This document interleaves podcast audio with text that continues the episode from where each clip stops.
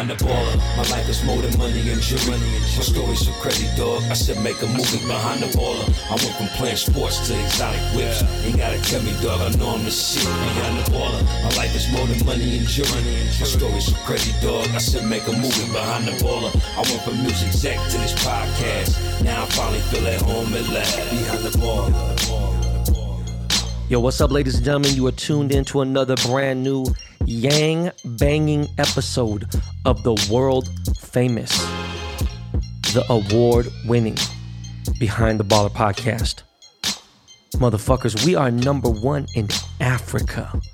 Okay? All right? We're in the top 10 in Malaysia, in Brazil. Yo, listen, BTB is global in this bitch. All right? I've been told you. Stop thinking so local. Okay? I am your host, Ben Baller, not Ben Humble. Some of you may know me as the Forrest Gump of hip hop. Some of you may know me as the Korean John Cusack. But if this Asian hate shit keeps going on, y'all are gonna have to call me the Korean Liam Neeson. For real, for real. Yo, yo. BTB Army, I want to start off the show by reminding you you have to make it a great day. Okay? Do you understand what I'm saying? You gotta make it a great day. All right? And listen, with everything that's going on, negativity, whatever, man, just anything in life that you can think of that has fucked you up just listen, no matter what happens, life goes on. Okay?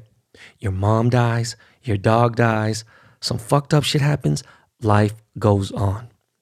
It's fucked up, but I want you guys to find some sort of peace and positivity in that. And also, I need you guys to plan for the future, but live in the moment. Okay? Now, I'm not saying, oh, well, shit, you know, shit, my mom died. Fuck it. Oh, well, no big deal. I mean, everyone has their time to mourn. When there's something that's going on, look at, you know, th- with the situation in Atlanta with the eight people dying, you know, and Asian people are very furious right now. Look, there are people who are multi- multidimensional. Some people, they can't do anything else but focus on the anger and the hate. And some people, listen, at the end of the day, there are people who depend on me. There's other people, you know, corporations that I do partnerships with and their people depend on you know me doing what i got to do professionally. If i'm going to take some time on the side they understand. If not though you know what? I can multitask. All right i'm versatile. So all i'm saying is look some people can do it some people can't but i do respect the fact that some people depend on me being professional. I know it's a lot of pressure but i don't want to take food out of anyone's mouth. All right? And it takes a lot of time to get to that position, right? A lot of resilience, a lot of just adversity, everything, all the above. Okay. So before we get this show started, just know I want everyone who listens to this show to try to be better tomorrow than you were today. Okay.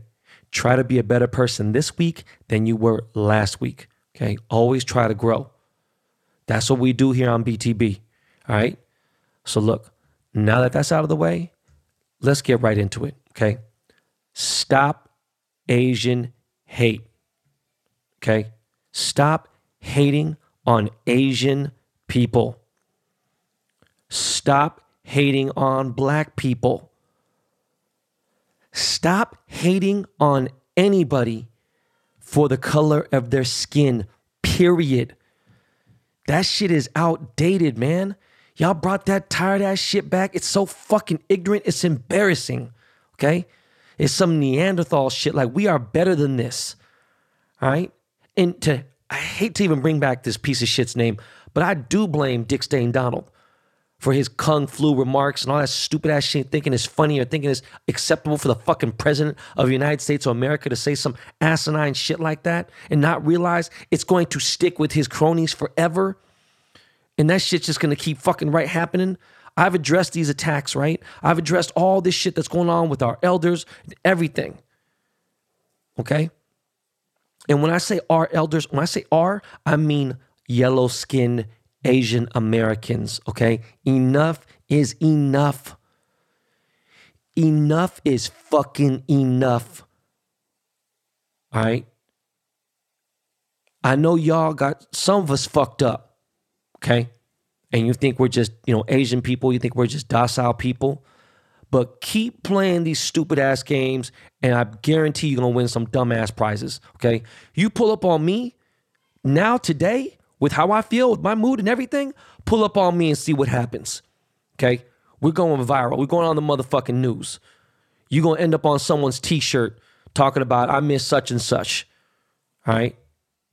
Look, let's address this psychopath, homegrown, racist Robert Long, who wasn't even fucking handcuffed. Like his parents called and all this other bullshit. Like, you know, and then other people are trying to, they fucking cornball ass, fucking goofy KKK cracker ass motherfuckers. Like, oh yeah, you know what? um, he was fucking Antifa. This no, bro. He wasn't Antifa. He wasn't BLM. He wasn't fucking ISIS. He was none of that shit. He was a homegrown racist, inspired by racism, probably from looking at the president's stupid ass shit. Okay. Now there's a backstory. We'll get into in a second. But Mayor Keisha Bottoms, because it happened in Atlanta, right? She said this is not a hate crime necessarily at this moment. Look, Mayor Keisha Bottoms, I fuck with you, okay? Respectfully, though, get the fuck out of here. All right. This guy was going to Asian massage parlors in Atlanta. There's like a little area. You guys, oh, how does Ben know? You know what, bro? I know a lot of weird, fucking weird shit. I know a lot of people. And there's areas, you know, he wanted to get a happy ending. There's like sex going on these places, whatever. And I just like, you know, like he was going there and he told some people that he wanted to maybe go to Florida or go somewhere, but he wanted to hurt people in the porn industry. Like, yo, bro, what the fuck? Why you want to fuck with people in the sex uh, business industry? Like, what what the fuck they do to you? Like, what the fuck is wrong with you? You know? I mean, he just looks like a little punk ass kid, right? He's young, he's stupid as fuck, all right? But like, allegedly, this man Robert Long was a repeat customer to uh, you know these Asian uh, massage parlors and stuff, and obviously he had some sort of a weird fetish, you know, towards Asian women. And like, you know, he ended up fucking killing eight people. All right. Six of them were Asian. Four of those Asian people were Korean. Okay. Look, sidebar, I am so fucking sick of white people fetishizing our women. That geisha girl type shit is just fucking, that shit ain't it. All right. It's fucking despicable. All right. Now back to this idiot.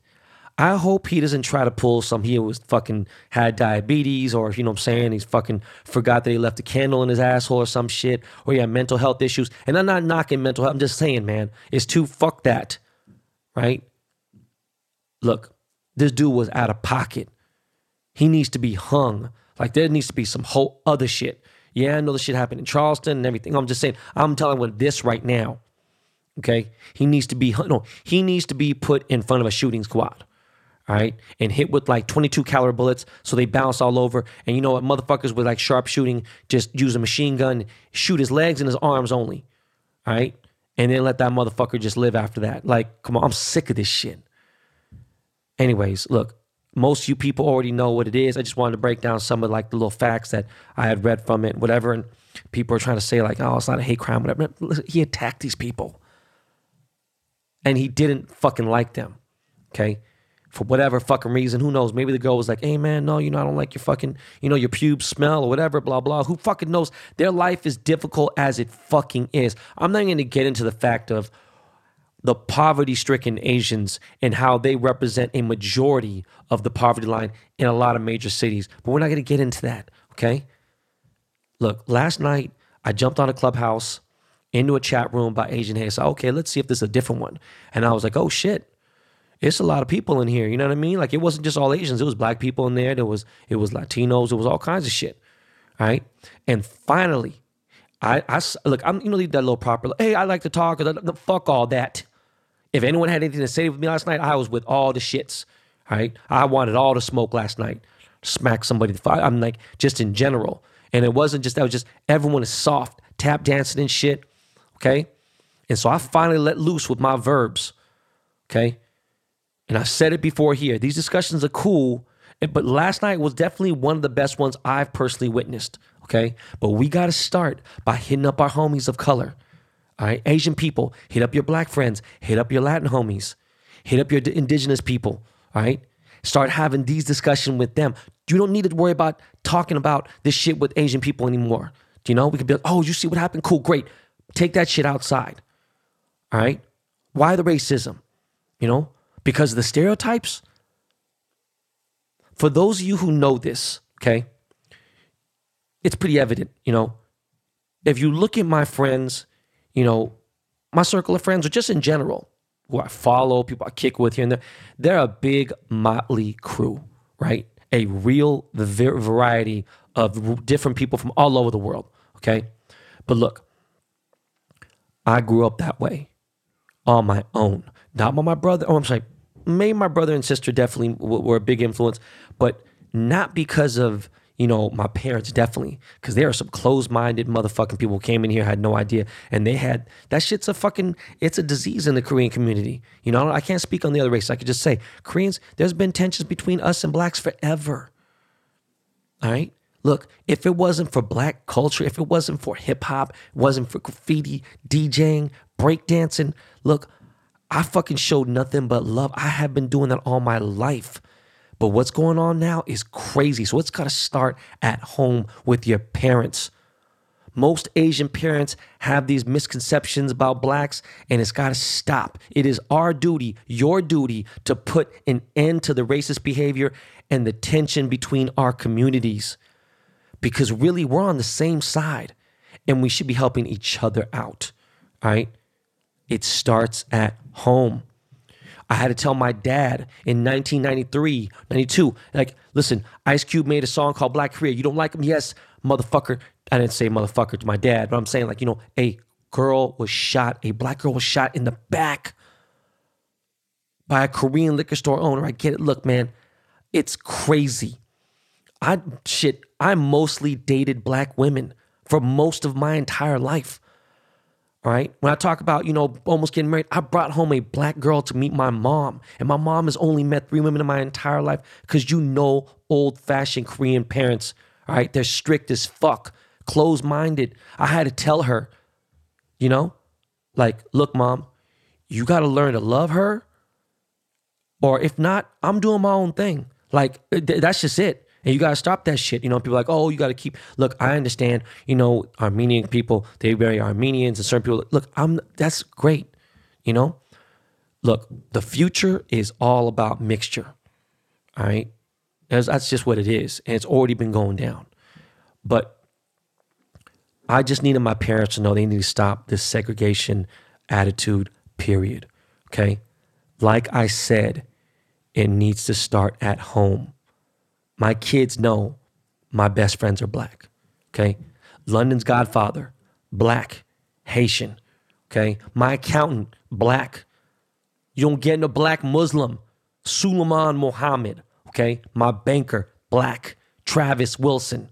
Okay. I make sure my kids know, yes, their skin color is different, a little darker, but they are loved by this family, and that shit don't mean nothing. We just have different cultures, all right? And I just happen to be in love with that culture. Right? Don't be afraid of them.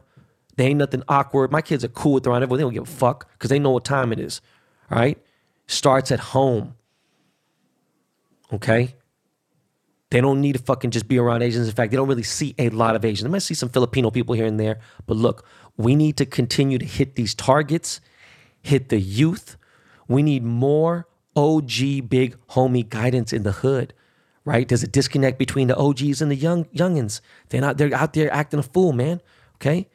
This shit all can happen. We just need people to come together. There's too much like fake unity and like it's like all you got a bunch of independents together, but that's like there's no unity there, man.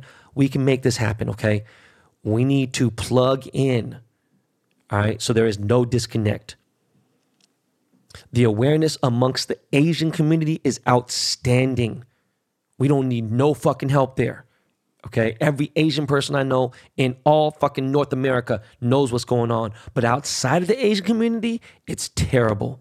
Okay. So let's talk to our friends outside the Asian community. If you don't have any friends who aren't Asian, then support your friends who do and open these discussions up. All right we had a big town hall meeting last night amongst all these uh, record executives hosted by Universal Music Group. And uh, Stop Hate AAPI and some other Asian coalitions and things. Look, I'm not an activist. I never been. I know I have a massive platform, and I know this is a major podcast. But you know what? I was like, fuck. They asked me to do it. Let me go in here and see what's up. It was planned like weeks and weeks ago, and then all this shit happens yesterday, and or day before yesterday, and it's like, look, Universal is huge, right? Universal Music Group. They pretty much own all the major record labels now. You know what I'm saying? It was kicked off by the new executive VP, who's a black man, Eric Hutcherson. He had a lot of inspiring, deep words. He had a great intro to kick off the whole fucking town hall. It was great. He broke shit down. But look, when he got off, the diversity in our panelists was thin. It was a little bit, you know, it, it was lacking. But regardless, we had a great talk.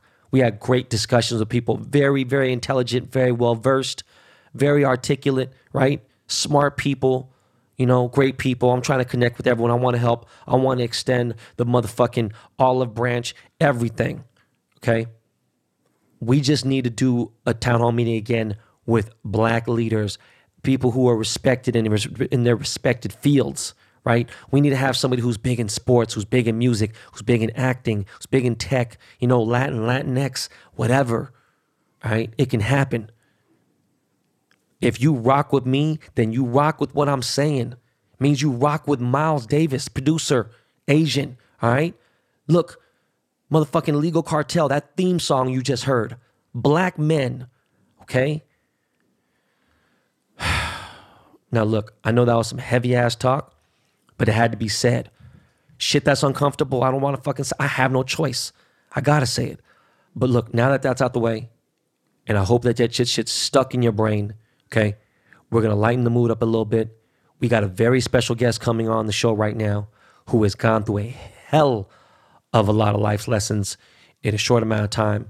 He's learning from his mistakes and uh, he's faced true adversity for real. And I think a lot of you can learn from this guy. So let's bring up my boy, Fousey, all right, up to the mic and let's let him talk that shit. All right, yo, Miles, cue up this interview, bro.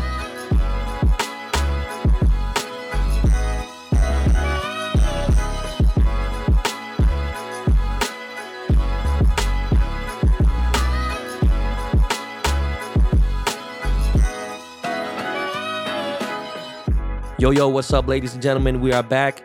We have a very special guest on the show today. He goes by the name Fousey. And like he has one of the fucking biggest channels on YouTube. He's got 10.5 million subscribers or some shit. Fousey Tube. But his actual real name is Yusef, but no one calls him. Actually, he does call himself that. But look, this is the first time we've had a YouTuber on BTB. Yo, Fousey, what's good, baby? Was good, baby. I appreciate I appreciate that uh you didn't call me Fousey Tube and you said Fousey because I dropped the tube a long time ago. Yeah, I just kind of brought it up just in case some people maybe know that from there, you know. So I just, you know, it was just Fousey. Yeah, yeah, and yeah, okay. I was about to do what I normally do and say something negative about myself when you said like the biggest channel on YouTube, but I'm not even gonna self-deprecate myself like that. Hey, so. fuck them. You're Look, we're gonna get into all that in a second, bro. I want to start off by saying, um, I am really glad that you know that we could uh, have this discussion. You know, I don't think there was ever. I think a lot of people have a hard time deciphering trolling and actual hate or whatever. But um, I'm glad that we are on here on a professional level, and I want to have a discussion with you because you know, genuinely, even though I talk a lot of shit, I do want you to understand that, like, bro, I'm, I didn't get to where I was by being like, you know, Tekashi Six Nine or something. You know what I mean, bro? I've been in the game decades, right? So, you know, I want you to see that that, you know, we could have a, a grown man talk about some important things I want to, you know, talk to you about. hundred percent. You know what's funny about that? Remember how we did an Instagram live together like a month ago or something? Yeah. Somebody actually uploaded that to YouTube and was like, they titled it Ben Baller puts Fousey in his place live on Instagram. And I'm like, what? We what? had a regular like he was giving me advice and like life tips and all this stuff. Like I don't get it. So people do have like misconceptions, I guess, that there was like hatred or something. Yeah, no, dude, I got no hate for you, bro. I've never ever ever actually in any public forum have I ever spoke in a negative light about you. Never. No, I know that. I know that for a fact, and I, I know it's always been cool. So that's why it was just it's just funny how like you know people twist things all the time. Yeah, it's fucking weird. So, bro, let's get where it started. You from the Bay Area, man? I didn't even know that. I'm from 510 Fremont, California, born and raised my whole life. I went to school at San Jose State University, so I've been a Bay boy my whole life. I actually didn't even come out to LA till 2013 because I thought that's where my dreams lied, not knowing that, you know, like my heart's always going to be with the Bay. Yeah, for sure. I don't know if you know I got ties to the Bay, right? So, or do you not know that? I didn't know that. Okay, so I got my scholarship playing football for Cal. Then I transferred to SF State, graduated from there. So, you know, I lived in the Bay for four or five years. My brother went to Cal, graduated from there. He's a lot older than me. And so I grew up in a real weird time and I got kicked out of a lot of schools. I'm not going to get too deep into because this is your your episode, but you know, I ended up going to high school in the Bay for almost a year in a small town called Albany, right, right next to Berkeley. So I've always had this love for the Bay, and then like, you know, I just I grew up in a certain era where I was able to grow up with some legends, right? And then I worked in the music business, so you know, I had ties to the Bay there. And then like three, four years ago, I decided to get an apartment there because I was, you know, my I have so much, you know, cannabis business out there. So like I have like a lot of ties to the Bay. Like I'm there all the time, you know, I, you know, and been going back and forth for the last 30 years. Um, what have you been doing during the pandemic, bro?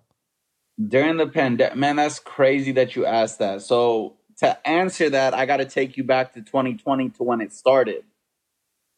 So when the pandemic hit, I was actually in the like, I think, and I know I've had many low points in life. One of my like, it was the start of me recovering from rock bottom.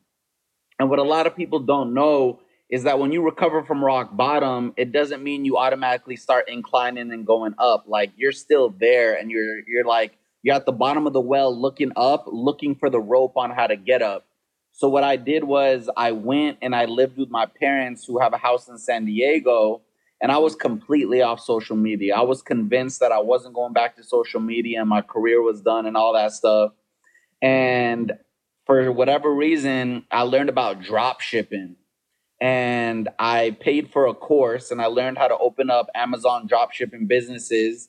And I opened up three businesses baby strolley, thought I was going to sell baby strollers, drop blanket, thought I was going to sell weighted blankets, and another one called Yoga Plum. I thought I was going to sell yoga women's attire. Spent about three months doing it during the pandemic, every single day, morning and night, calling distributors, yada, yada, yada, this and this. Moral of that story, all three businesses failed. Um, and that's how the beginning of my pandemic actually started. Fuck. Nah, it's not fuck. I mean, No, I'm Like- just just look, dog. I just always want people to do good, you know, like no matter what people yeah, think. yeah, yeah. Yeah. But like to me, it was like it was better to try to find a solution on how to get myself out of the hole that I was in rather than waking up and doing nothing in my parents' house every day and doing the same routine every single day. So like I had a drive, I had a purpose, I had like I wanted it to succeed. So like I put my all into it and it was good feeling that. I had a reason to wake up each day even though I didn't want to. Right. And I want to get into that later because I don't want to get too heavy right now. We're gonna get heavy in about five ten minutes. Yeah, but, yeah, yeah. No, you no, know, I won't get heavy. So I tried that. It didn't work out. Um, and then um I decided, you know what? I'm just gonna I'm gonna go like I've been doing YouTube 11 years. Like, yeah, I said I'm never coming back. Da da da. It is what it is. Like, I went back and I started like just making videos again on my FouseyTube channel that you talked about. But the channel was dead. The algorithm was dead. The views were dead. It just wasn't the same. And I really wasn't in my best artistic place where I could even like I wasn't making good content. I was making content that I just thought people would like and that would work. And that didn't even work. So my everything that I went through though through the pandemic led me to where I'm at now, which I'm sure we'll get to, which is a really good point. But I had to go through a lot of struggles to get there. Like I did Twitch for about six months in 2020, where I went on live stream every single night at 7 p.m. But the problem was, in order to be entertaining for my audience, I was resorting to drinking and smoking weed. I would make a fool out of myself. I would do some outlandish shit, say some outlandish shit, wake up the next day, somebody uploads that content to YouTube, and I got thousands of people talking about how, like, damn, this dude really fell off. He's really going crazy. oh man.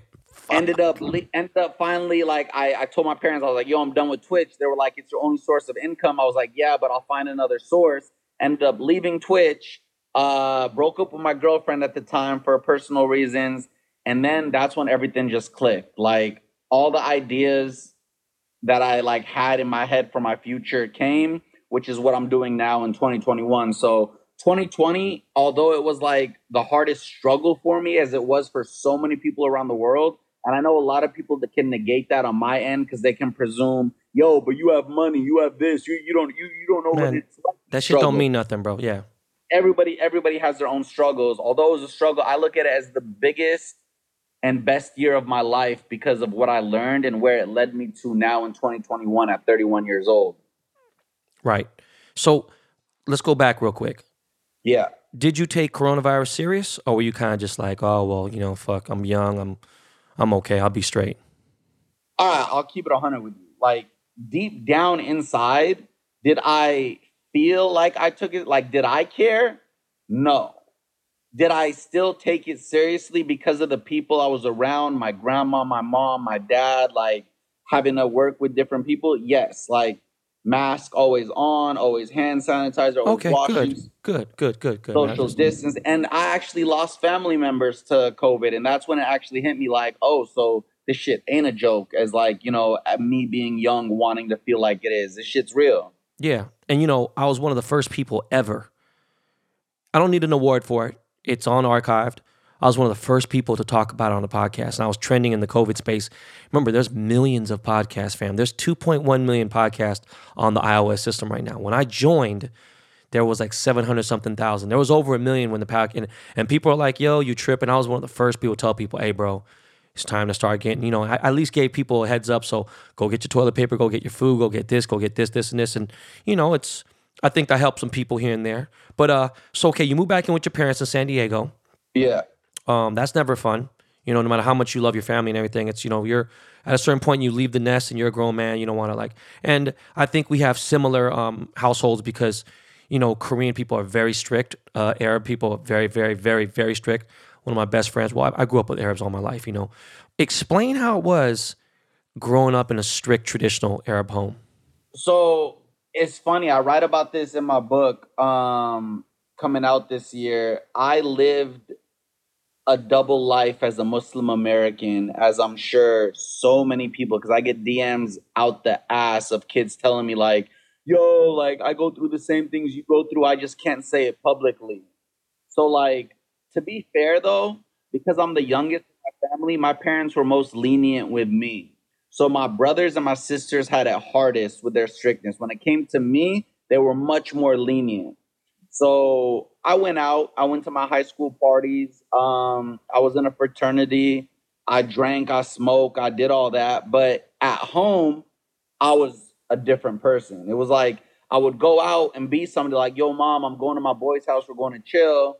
Go to a party. Do this, this, and the other." And then come home and be like, oh yeah, that was fun. It was good. Or like come home at five in the morning, my dad opening the door because I forgot my keys, my eyes being blazing red, and me looking at the ground, just walking past and being like, oh, good night, Baba.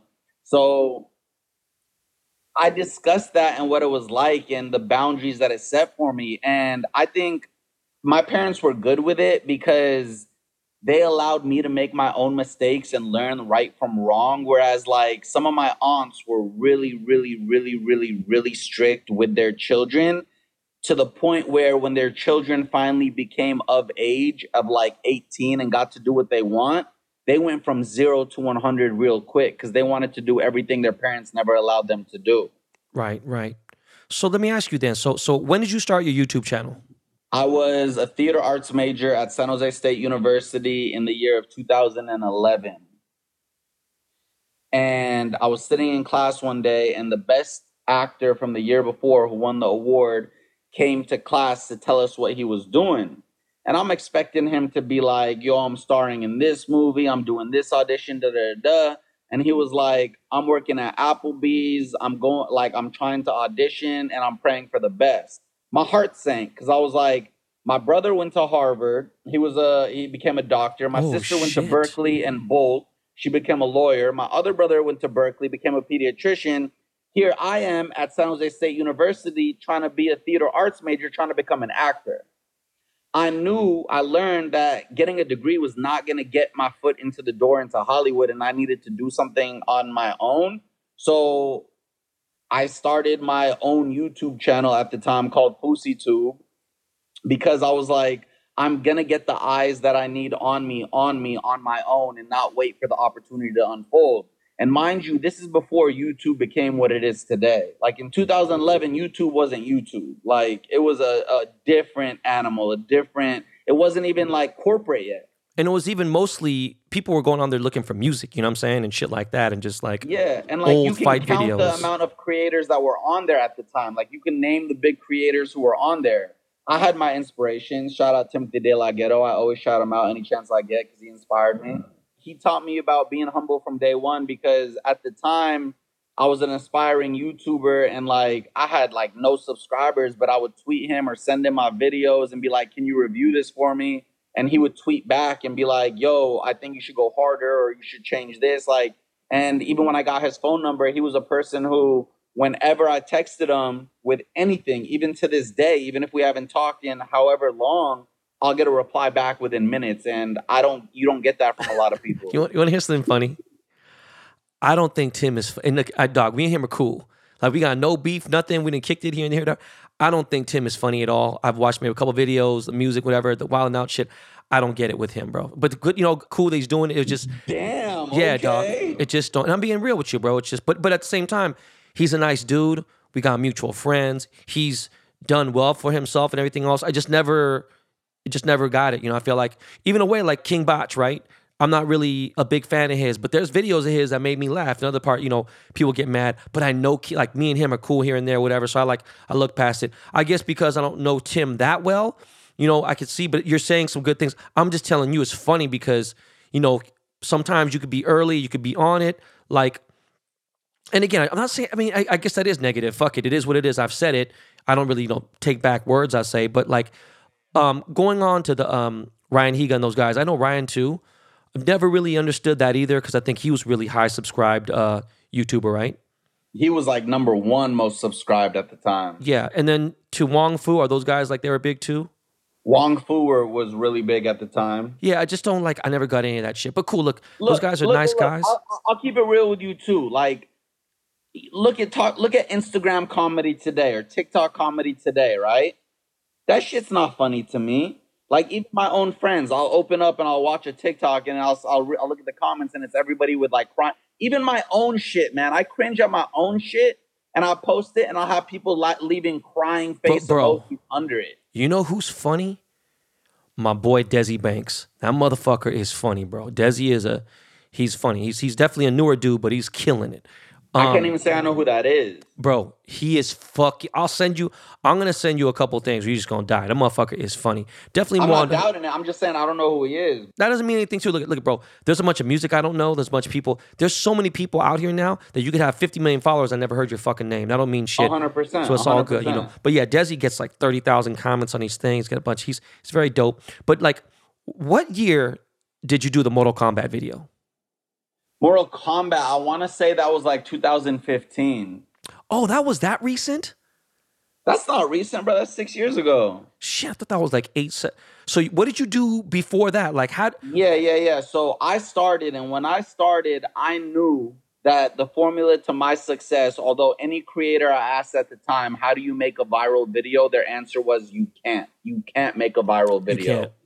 But when I started, my formula for success was every video I make is going to be a viral video. So that's what I would shoot for each time. I didn't just shoot for basics. I shot for viral from day one. So my first viral video came like a couple of months into my YouTube career, which is when I dressed up as my mom, my dad, my brother, my grandma, my sister, and I did a video called Middle Eastern Parents, where I reenacted what it's like to live in a Middle Eastern household, basically like Tyler Perry. I remember seeing that. Yeah. Yeah, so I, I ran with that for a hot minute. I did the Middle Eastern sketches for years. And then one day I do a prank, a stupid ass prank, something like it took me minutes to do.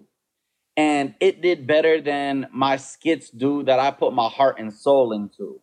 So when I I'm jumping a bit here, but when I moved to LA after I graduated in 2013, which is a whole story in itself, how I got to LA, but I filmed my first skit in LA and it bombed. Like all the comments were like, bro, you lost it. You're not funny no more. It's over. Go get a job. And my heart sank. So I was like, how the fuck? I just came to LA. How am I going to pay my bills?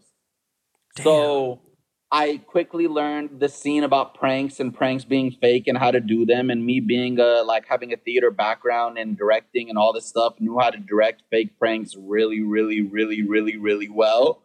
And I would go out and in 30 minutes, create something that would get a million views 30 minutes after I upload, not having to do anything. And I ran with that. So I dropped the skits and then ran with the pranks for as long as I could run those. Okay. So hold on, wait a second. So it's good to know you're a theater major. I got my degree in cinematography, you know, so I know I'm saying. And it's crazy that, you know, I haven't used my professional degree ever. Like I did make a, a feature film I have a real movie that's out there. You know, it was in the theaters for a short amount of time. I mm. fucking produced, direct. You know, what I'm saying, uh, uh, wrote story, acted in it, boom, whatever. Small movie, but what I'm getting at is I never used my craft, my love. I was really wanted to be, you know, a director, producer in films, and never got into that in all my life. All the careers I've had, which some people are lucky to have one successful career. You know, I've had a couple. That's good to see because when I think about just literally speaking right now, the beginning of this interview, when I called you, having a little vision in my head, I thought about. I was like, you know what? Actually, Fousey could do like a serious thing. Like he has a face where he, I could see that you have a thespian quality. You know, that's crazy that you saw that you had to do what was going to make the needle move and do pranks. Bro, I've, that's the thing about me when I never so like I love that you said you've had so many different careers because if we're talking about in the lifespan of YouTube, if I had stuck to one formula, which was the skits, my career would have been done in 2013 but I've always known how to like reinvent yourself. Peak of the Middle Eastern movement. I was about to release an episode called Middle Eastern Family Episode 5, where everybody was gonna find out who my mom was gonna arrange me in a marriage with. I never released the episode. I just left it because I knew I'd rather leave it at my top where everybody's loving it, wanting me the most, than to uh, milk the cow so much where people are like, you're just not funny anymore. This shit's tired. So as soon as they it got to that point, I switched to pranks. As soon as I got tired of holding in the secret of pranks being fake, I self sabotaged, came out with a video. Yeah, pranks are fake. My pranks are fake. Everybody's videos, pranks are fake. Wait a second. Hold on. Stop, bro. Stop. You're telling me the Mortal Kombat shit was fake? I mean, I ain't gonna lie to you. No, tell me the truth, bro. So you tell me even like with the black dude that was in the elevator, he's like, hey man, you scared the shit out of me, bro. He knew about it before? 100%. I was, so the thing is, like, anybody can go out there and fake a prank. You open TikTok nowadays, 99% of the pranks that the boyfriends are doing on their girlfriends, the kids are doing on their dads, all that shit is fake. The difference is their shit is trash, and they just have little kids who are, like, very impressionable and like it. My shit my shit was directed in a way where like it's not even the fact that it passed off as real. It like it had an authenticity to it because I'll tell you the truth, and I've never said this anywhere. I wasn't gonna say this until my book. I directed every single little action that they did in their reaction. What they said, how they said it, how they moved, how their face moved. Like everything. even the even the Asian girl screaming and everything, boom, whatever people running out, like you jumping into a room, like that was Every- crazy. That's that's honestly, tell, yo, that's a fucking gift, bro. Because there was these guys for a little bit, and I don't know if you know my affiliation. Um, one of my best friends, you know, he founded World Star. Rest in peace, Q. Um, you know, he left my son a small piece of the company, you know, like that's how close I'm, you know, and like, you know, he posted a lot of pranks here and there and boom. And there was these guys that would go on there. They're like little straight up Jewish kids from New York, you know, like Russian Jews maybe, or they're, they might have been Middle Eastern. I don't know. They, they were definitely, you know, from that part and um, they were called OCK O C K. Oh God, bro! I know for a fact that the shit wasn't fake because there was a couple times where they got like subpoenas that were sent to World Star, and then you know because they're like fucking with people, boom, and you know one dude they, they would really get punched, and then one dude dropped a gun, you know that was like real, and then the, and the subpoena came out because the dude was wanted for something. So I know that that one and a few of them were real. So I can't say everything was fucking fake, but I mean, go on, man. I'm sorry, bro. I mean, look, so when I went to LA, right? And my prank started uh taking off. I got into the circle of the prank world. And when i was with the big i mean i'm revealing everything i write about in my book but i got invited into like the circle of the big dogs. And in the one of the first conversations i had like the word fake pranks came out. And i was like my jaw dropped. And i was like wait y'all fake your pranks? And they were like everybody fakes their pranks. And that's when i knew like you got to play the game to change the game or be that broke mother effort talking about I stayed true. And I went home that day and I looked at all my boys, my team, who was just like one camera guy and my boy. And I was like, you know what? Fuck this. Like, I'm going to play the game. I'm going to do what I need to do. And I'm going to do exactly what they're doing. And God, I did that. Damn. I'm so, so damn I'm mad at you now, bro. nah, I mean, it is what it, but look, I, like, look what's so fucking crazy, man when I came out with my videos about like, oh, my pranks are fake, I literally got more scrutiny and more adversity and more hate thrown at me than some dudes today get when they do sexual misconduct against women, underage women, oh, and all damn, that. That's crazy. I'll never fucking understand. Like people to this day, oh, shut the fuck up, you fake your pranks. They won't even give that same energy to their favorite YouTuber who oh, talks oh, okay. to them. Look, let me ask you something. Was it Jake Paul or Logan Paul that went into the suicide forest in Japan? Logan Paul. Oh, is Logan? Logan is Logan older or younger? I forgot. I don't know. Older. Okay. You think he went that and did that shit just like on some like fake shit, or do you think he just didn't know? I think he didn't know. I mean, bro, he literally could. I mean, he that was probably the closest he probably came to never having a career ever again. And he came back from that shit, but people give me shit for faking a fucking prank. That is fucking crazy, bro. I never knew that the Mortal Kombat, all that like, okay, hold on. Let's talk about finances. Fuck this. Hold on. So, like, your first major viral video, what what was it? Was it the, um, the Middle Eastern family one? It was the Middle Eastern ones. Okay. Could you give us? Some... and then and then it was shit Drake says. Okay, and we're gonna get into that in a little bit too. Then, what did that video give you? Like, did it give you ten G's, twenty G's? Like, I don't because I have no clue. And I'm just and I'm, this is a business podcast here's a funny story. So early on in my YouTube career, I signed with this YouTube network, right? And all my videos were banging. I was getting views out the ass. And each month, I would get a check for like $300. And I would be like, ooh, like I thought I was doing my thing. Come to find out, a year later, this is after shit Drake says, after my Middle Eastern videos, after all some of my biggest viral hits, a year later I signed with a real YouTube network, and they tell me that the guy who I was signed with was a guy running a fake network out of his garage.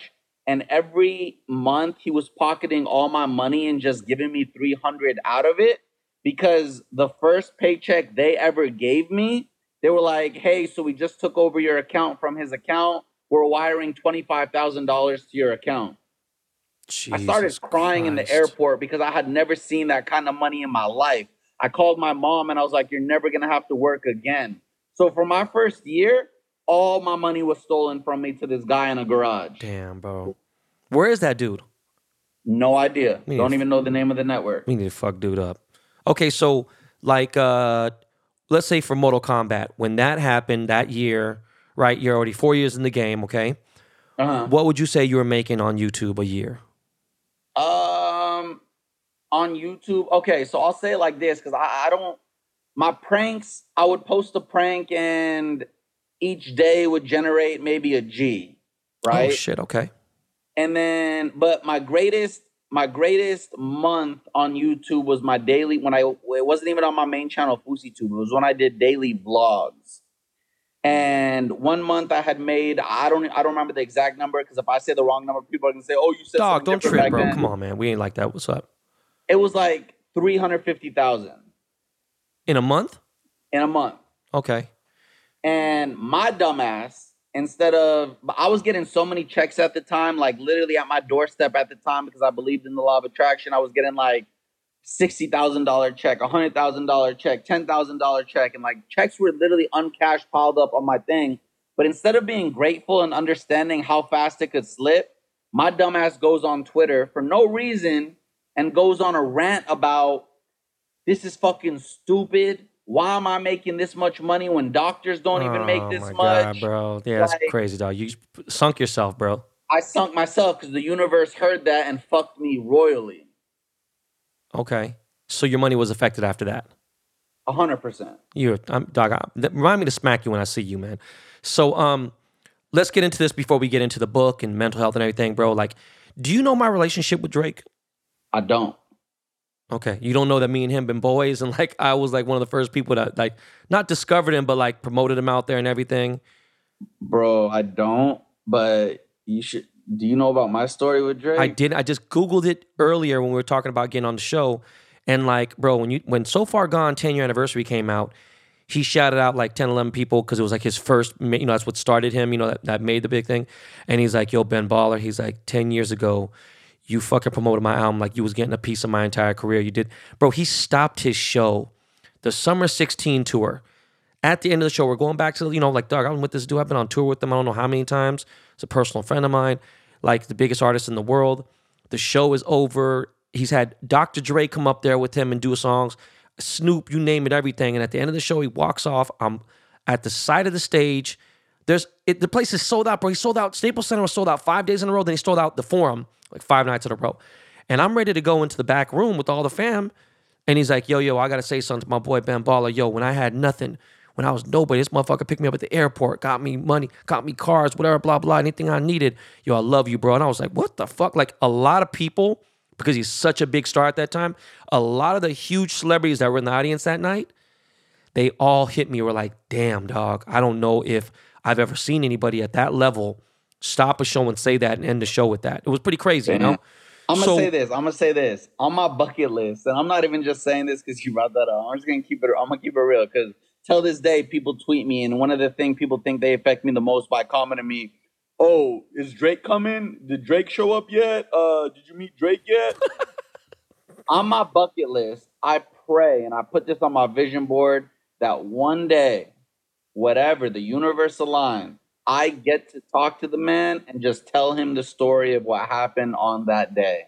Okay, so I Googled it, don't know anything about this, but what the fuck happened? Like, I don't get it. And then he, he I guess he commented back about what all the stuff you did. So, in a very short, like, just describe it in a bridge form.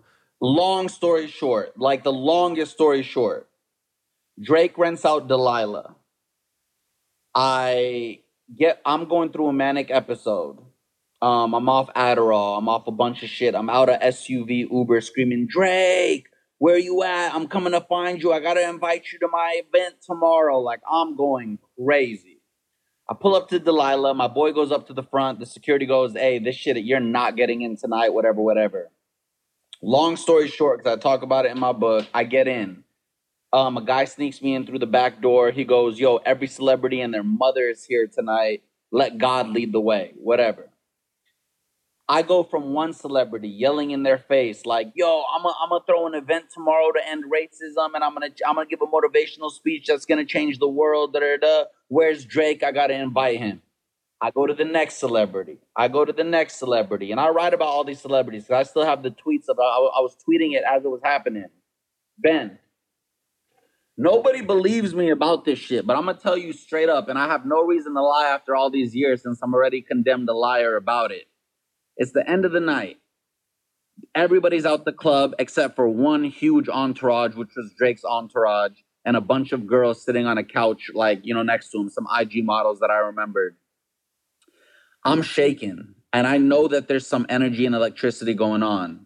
I turn around, Drake's dad walks by me. He knows me from the Tyler Perry Medea movie premiere. We met there. I tried talking to him. He's a little too lit. It doesn't work out there was a gentleman behind him who was like escorting him with his hand on his back that I just stand in front of and stops to talk to me.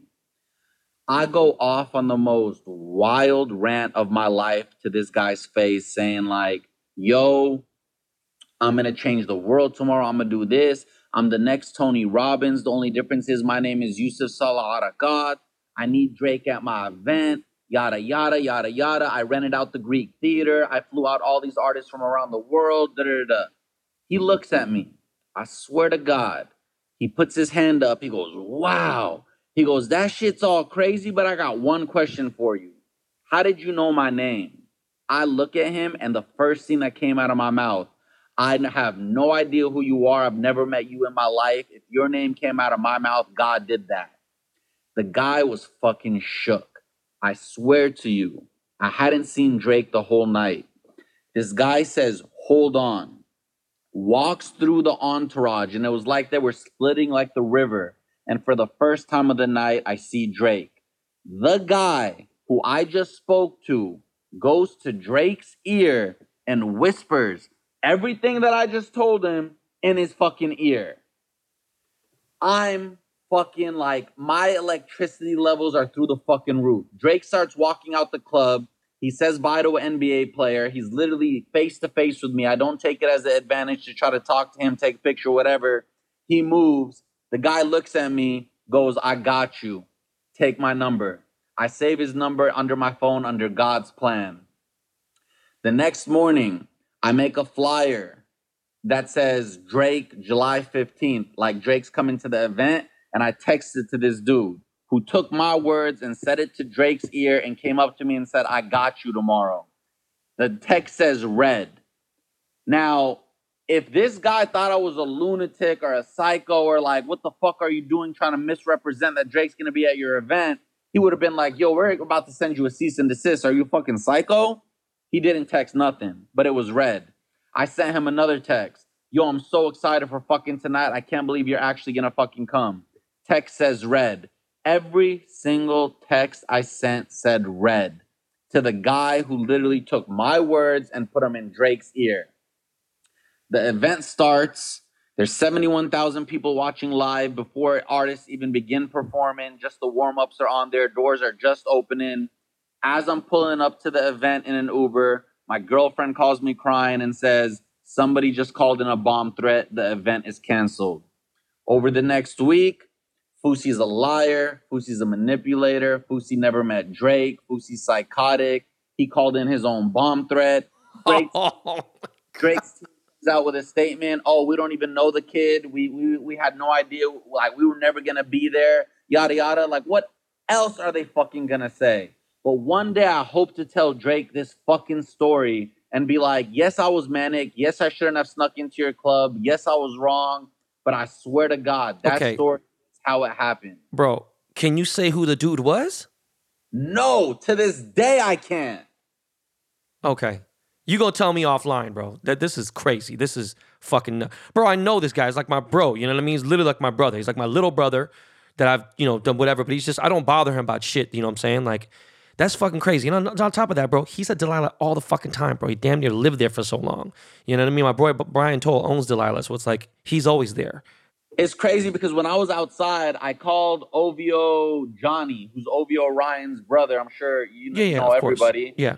Because John, I got my first tattoo of a dollar and muffin my dogs at Johnny's shop, and I'm outside of Delilah, and I call Johnny, and I go, Johnny, I'm outside of the club. I'm trying to sneak in. Am I do, like, is this wrong of me? Am I like doing something wrong in on in industry standards? And he gave me the green light to just do it and go for it. Like, not saying like, oh, go talk to Drake, but he didn't stop me. Hold on. Let's rewind for a second. You had seven. Okay, first of all, you rented out the Greek theater. Bro, this this is the event, the day that changed my life, made me lose all my finances, everything. Okay, who was supposed to perform? I'd have to look back at my list of I got like Just think of somebody big. Just a couple big people. That's all. uh I had message 40, 40 never gave me a thing. I don't know about Too Short. I don't know about Oh, what's his name had put sent a video about it. I want to say uh what's that ah what's that one fucking song? Um Oh, this makes me sound stupid, but I was manic at the time and was psycho. But there was a list of artists, smaller artists like Dax before he blew up. But there were some big artists that had given the approval and had even I had posted on my Instagram that they were coming. So after this podcast, I can go to my archive, look at who had posted, and I had posted about who had given me the green light that they were coming. But I you sold out. them, but you the- sold out the Greek theater. I gave out 5,600 tickets for free. I wasn't gonna make a dollar on the event. Oh Jesus Christ. Okay. Live Nation and Ticketmaster had told my the guy who was helping me manage this at the time, if all goes well, we're gonna give you a two million dollar advance for the next one because I was gonna take it and travel it around the world. It was gonna be a tour called Hate Dies, Love Arrives, like the next Coachella. I was gonna arrive in a city, you don't know who the artist was gonna be. It was gonna be like the Royal Rumble. It was gonna be like ten. Hey, bro. Nah. At least look. At least you went and aimed for the motherfucking stars. You know what I'm saying? Like, Bro, You- I aimed for the fucking, I aimed for heaven. I told all my boys, I'm gonna buy you a house after this. I'm gonna invest in Oh, your career. man. I'm gonna do this. I'm gonna do that. Like, I thought my life was changed forever. I was, fu- you know how bad I embarrassed myself? I was fucking sending video messages to Lenny S saying, Yo, Lenny, I need Khaled at the event. I need this. I need that. And then once the event goes to shit and I go down as a manic psycho and the news reports come out, my reputation is tarnished in everybody's eyes. It's over. I fled the country. do, do, do you know my relationship with Lenny S or no? No. Saw him in Vegas a couple of years later. He gave me a quick dap and moved away hella fast. Like I ain't messing with this crazy again. Bro, I'm I'm a Roc-A-Fella Records OG. What the fuck? Okay, I helped sign Jay Z for his first album, bro. Look at Lenny was a fucking intern back then. Like I'm working with Lenny right now on something, and just that's just my fam. But this is fucking crazy. Okay, so obviously now everything we've talked about has made sense now, and I'm glad we waited for. Well, I'm glad I waited to ask you this. So let's fucking discuss the most important part, the wagyu steak of this interview, mental health. So I was gonna I was gonna ask you what triggered it, but Jesus Christ, all that shit and, and, and the L, the big fucking fat L and everything else, and you being manic, whatever. So was that a, a big part of why you broke down, or was there something else? I found out I was bipolar and went through depression since I was, uh, I think I initially got diagnosed when I was 21. I had a, a a bad anxiety attack in college. I knew something was wrong. I went to get diagnosed, found out, called my mom, told her, "Yo, mama, the doctor's trying to tell me I'm bipolar and I suffer from de- severe depression." My mom starts crying and she goes, "Yusuf, your whole father's side of the family goes through this."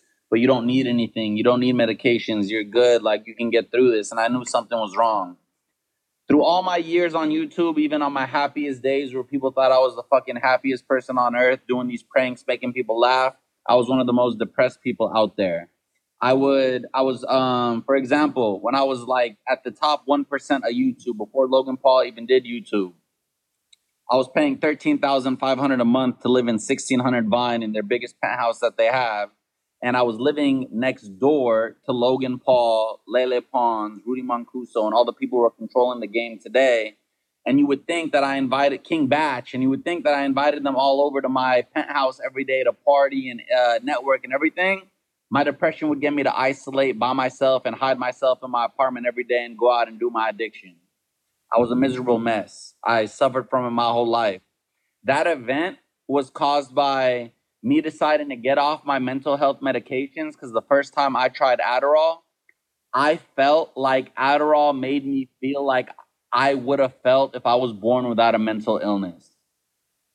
It gave me my drive, it gave me my passion, it gave me my focus, it gave me my, you know, the ecstasy of life. And it felt like that's how I would have felt if I wasn't um, you know, going through what I went through. So I abused the fuck out of it. And my massive breakdown and meltdown and manic episode was a combination of ego, my ego trying to prove a point, like, yo, I didn't fall off. I'll show y'all who the fuck I am and who started this shit. Um, me being on three, like taking three Adderalls a day, um, me smoking weed with it, and my depression just being at an all time high. I just reached my breaking point. Fame had destroyed me. Um, and I just, that was it. Okay, so Jesus Christ. So you took like a little bit of a hiatus, right? Bro, I dipped the country because I become like the most hated person on the fucking. I'm telling you, nobody's ever been hated. People talk about getting hate on the internet. Nobody's ever been hated as much as me on the internet. Became the number one most hated person on the internet. Fled the country, went to Bali with the last $10,000 I had in cash. Thought I was never coming back. Thought I was gone forever. I'm in Bali. I got a friend of mine, or who was a friend of mine, uploading exposed videos on me because of some bullshit that happened. Ended up smashing my head through a window in Bali at a retreat.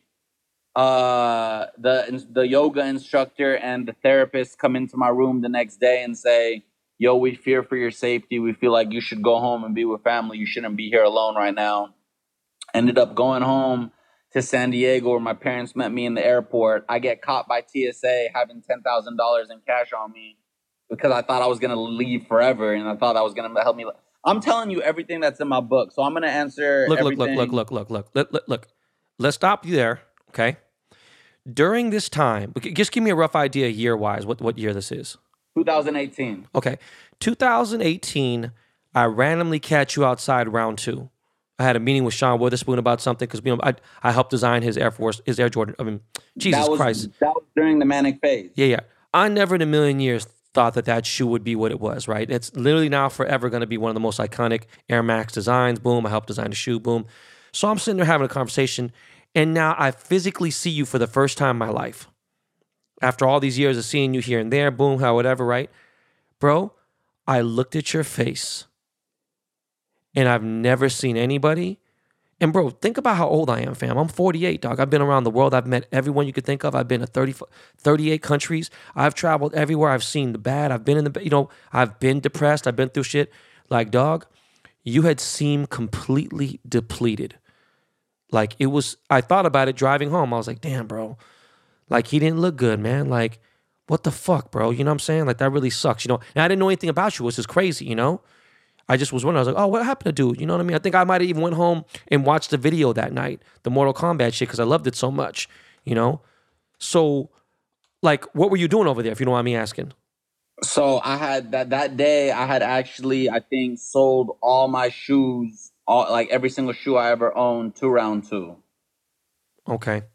Because I I was going crazy. I was like, all I need is my bare feet to walk on God's like earth. okay. So okay, so let's talk about recovery, bro. Yeah. I'm assuming because you have this book, which I'm gonna buy and support, and I want all the reader, the listeners of the show to go buy and support. I was gonna ask you, how did you crawl out of this? But now, look, I'd rather everyone who's going through all this pain and when I be like, oh, why should they pay for? Look, man, motherfuckers pay for sandwiches. People pay for fucking, you know, t-shirts, whatever the fuck it may be. Hey, you can support somebody that went through something and now is talking about it, had the courage to write it down, and you're supporting his cause, which later could maybe give you, you know, um, relief. Okay. So you obviously are in a better place now. Let's just talk about this book real quick. What's the book called? When does it drop? Tell me what everything you want to talk about it. I appreciate that. I appreciate that. Um, it's available for pre-order right now on Amazon.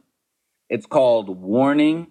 This is not a motivational story because I always thought my first book was going to be a self help book because I used to like motivate people all the time. And when I started writing the book and I wrote about the trauma of my, that I faced as a child, what led to my addiction, the depression I faced through my fame, I was like, who the fuck am I to tell people how to live their life? So instead of writing a motivational book, well, it still is motivational because I came out of it in the end. It, the title is Warning This is not a motivational story. All right, how long is the book? Do you know how many pages it is, or? Uh, I got I literally got the final draft sent back to me today by the editors for approval. So I haven't opened it. I could do that while we're on here. No, just roughly, just just guesstimate. What is it? Do you know? I think three hundred something. Okay, so it's a little good read, right? So it's three hundred pages. Um, where is it going to be available? Amazon bookstores, like Amazon bookstores, Audible on July twentieth. July twentieth. Okay, guys, July 20th. Warning, this is not a motivational story. I will be the first person to probably buy a few copies. Um, so look, bro, I don't want you to give all your secret, all your sauce, all that, whatever. So that that's look, we've talked quite a bit already, right? Let's go downhill. Let's positive. You know, it's like some surf swag shit. Um, where do you see yourself in five years, bro? Um, that's a very good question. So I used to always see myself as an actor when I was doing the movies and stuff. Um well, some days I wake up now and I'm like, I don't even know if that's in my eh, like, because if if you don't see it for yourself, it's not gonna come true, and I don't see that in my head anymore. Although today I did a little brand deal for a movie coming out where I had to do stunt sequences for a movie, and I was like, damn, I want to be the Arab Vin Diesel again. I want to be the Arab Jason Statham. I see myself traveling the world, stage to stage, telling my story to inspire others on how to get out of it and letting them know that I've been there and it's possible to get out of how far you fall in life. In whatever capacity that is. I see myself using my voice, like everybody has a gift that's given to them. I see myself using my voice and my story to help others and inspire them to awake the giant within them, overcome whatever they're going through, and get out of the holes that they're stuck in as a person who's been there and struggles with that their entire life. I, I know a lot of people are able to say, I'm gonna have, you know, I'm gonna be, I'm gonna have five kids, I'm gonna be here, I'm gonna have this house in Calabasas, I'm gonna do this, I'm gonna have. I don't look at it that far. I just know what I'm gonna be doing in my life. Somebody asked me today on the phone. He was trying to talk to me about something, and he was like, "Do you think you're gonna be financially stable in five years?" And I said, "Yes." He goes, "How?" I said, "I'm gonna find a way." That's all you could say, really, though. You know what I mean? You can sit there and be like, oh, well, look, I'm to have this. I'm to have a building. I'm to be creating in one room. I got this. I got that. Motherfucker, shut the fuck up, bro. You know, if that's a look, I rather respect that answer than someone telling, "Hey, man, I'm to be playing this, this." And it's great to have these little wishful thoughts and everything, but that's just real. You're to find a way. And you know what I tell people all the time? The reason why you see people who win and they win a lot is because they know how to win, bro. They don't know how to do anything else, and there ain't no real other way to say it. Do you know? It ain't about like the, the the thing with me and the p- thing with people like us is we don't know how to give up. We can't give up. And the thing about no matter what people say about me or whatever, like you fell off this and this, I've been in the game 11 years and I know that's not a lot. And I know you've been in it for much longer, but, and I'm still here and I'm still trying and I'm still doing new things. I refuse to give up. I refuse to quit. Literally three years ago, I, I'm in a different therapy session every single day trying to recover crying to the therapist, telling her the same old story that I just told you about July 15, blaming everybody and their mothers, and her telling me, why don't you just try again? And my response being, I can't. My life is over. My career is over. And me believing that story. Your life is never over until you tell yourself. Yeah, no, nah, dog, you're tripping, man. I'm the kind of guy be like, oh shit, there's six seconds left. I'm still going out there like, yo, dog, a miracle's about to happen. You know what I'm saying? That's just me, me personally.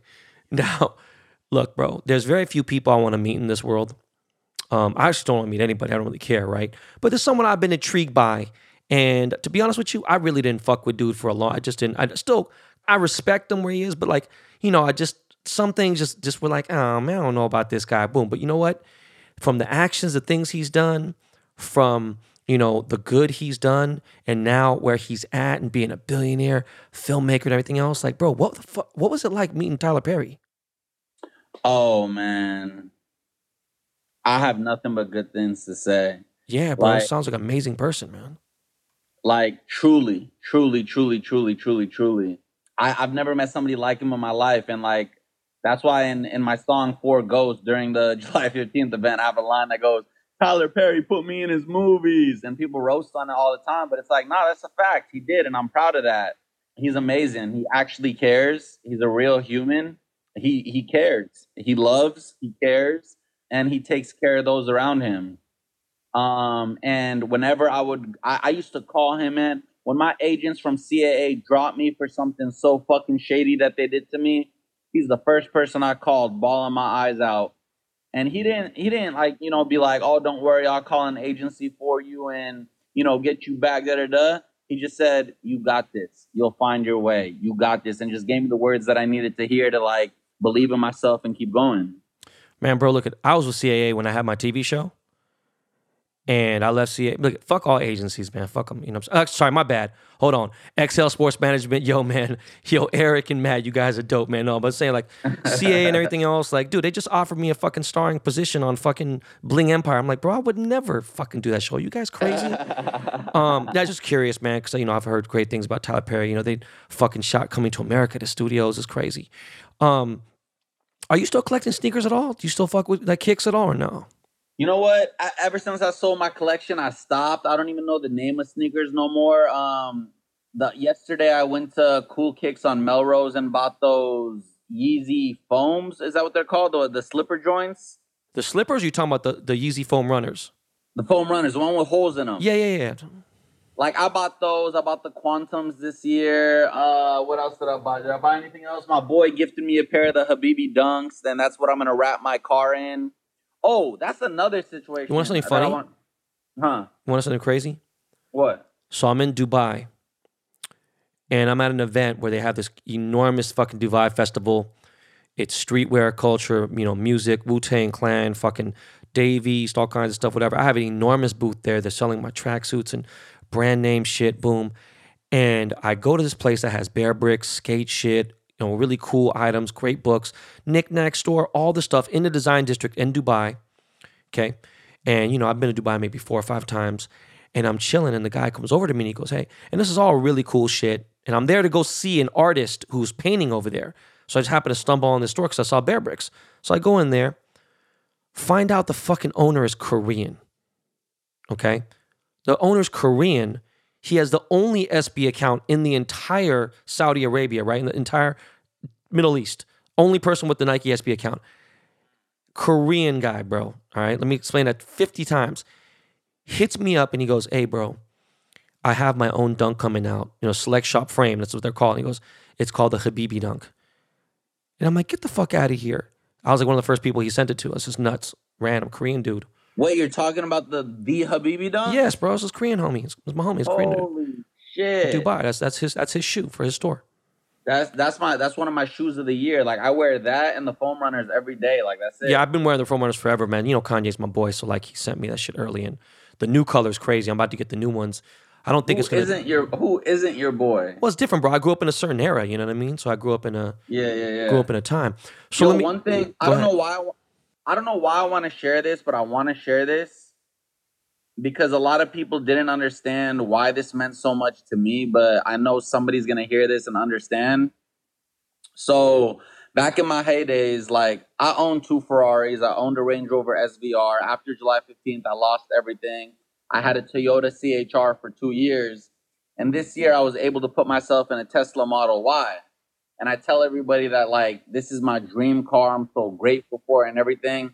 Because I learned something about gratitude and like that I didn't have when I had my Ferraris. I didn't even love my Ferraris as much as I love this Tesla because I wasn't I, I I wasn't at the mental capacity I'm at now to have had everything and lost everything to now work on getting everything back.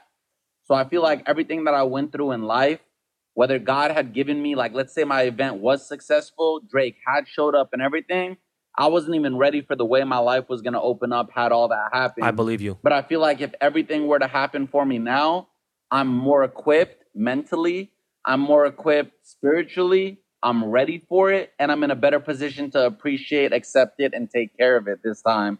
So everything in your life happens for a reason. I don't know. I just had the need to No, bro, that. that's a great model to live by, bro. You know, um, question: When you were buying Ferraris and shit, you just—I mean, you're young, so it's different. You never thought about buying a home, like buying real estate?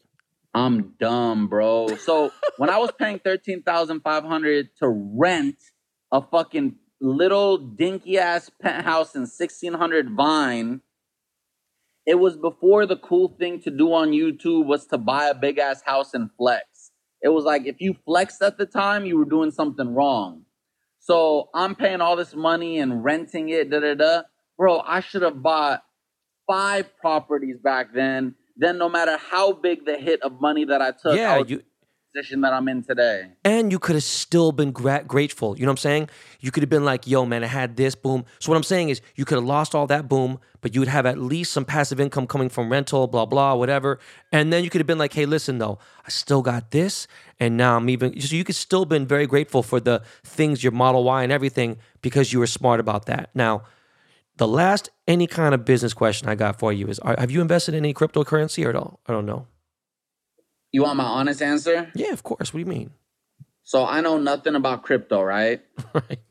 And when everybody on Twitter was going crazy about the Dogecoin, talking about Doge to the moon, Doge to the moon, Yeah. I go I go on Instagram, I post a couple of stories, and this is all I say, verbatim. I go, listen, a lot of you are spending, and I was speaking to the people who, if the shoe fits, I wasn't speaking to the people who knew what they were doing. I said, a lot of you are spending your last dollars into the Dogecoin, sitting on your ass playing Call of Duty, checking your Robinhood app, hoping it goes to the moon to make a quick buck. Instead of doing that, invest your money into your career and get yourself some income that's going to come. It might take longer, but you worked for it and it's going to last, whatever, whatever. I got death threats. I got people "Shut the fuck up. You're the worst financial advisor ever. Don't tell us how to spend our money. You bankrupt, all this shit. So I was like, damn, I must be an idiot. So I go and I put five grand into Dogecoin. Right. That shit drops the next day and all my money's gone. Oh, you lost? No, you didn't lose all five G's. Come on, bro. You're Not good. all five G's, but I'm saying like I lost like a good grip of it. Bro, just day. let it sit, Every- dog. I got 20K in fucking Dogecoin just for the fuck of it. Fine. Like, if it hits, it hits. If it doesn't, it doesn't. Like, I don't. Bro. I don't have money to let it sit like that though. Like I oh, can't go. so the, then, bro, you should have never bought it then, bro.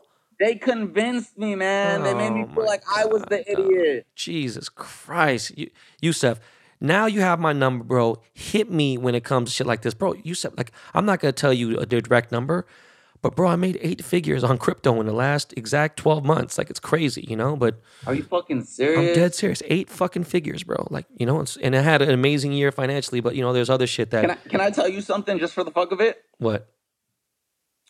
So people always look at me and my situation and the Instagram numbers and the YouTube 10 million, whatever, whatever, and what I've been through. And this year I started three new YouTube channels from scratch that I'm running and I'm investing money in to produce each episode and everything. I have zero income. Damn, man. and I'm not just saying that. Um, all my money is being put back into my videos. My editor makes more money than I do. My videographer makes more money than I do. The guy who makes my thumbnails makes more money than I do because I'm losing money just to run my channels, investing back into my career. Look, bro, it's going to come back to you. here's what happens when you go through your 20s and you get to your 30s you're at your 30s you're able to take all those mistakes that you've made in your 20s invest all your money da da da start your new chapter in your 30s when i got to 30 i had to restart my entire life as if i was 20 all over again Okay, so look, I got a great question for you.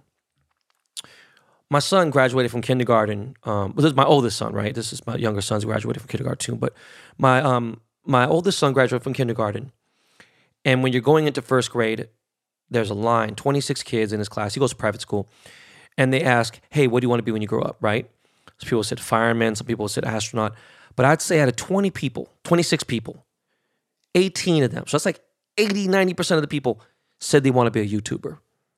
My son wants to be a YouTuber. I'm trying to fucking do everything possible to get him the fuck out of it, right? I've introduced him to all the big people. Like he wants to meet Ryan. Obviously, Ryan's the most, he's the, the biggest YouTuber there is in the world, even though he's only fucking 10 years old.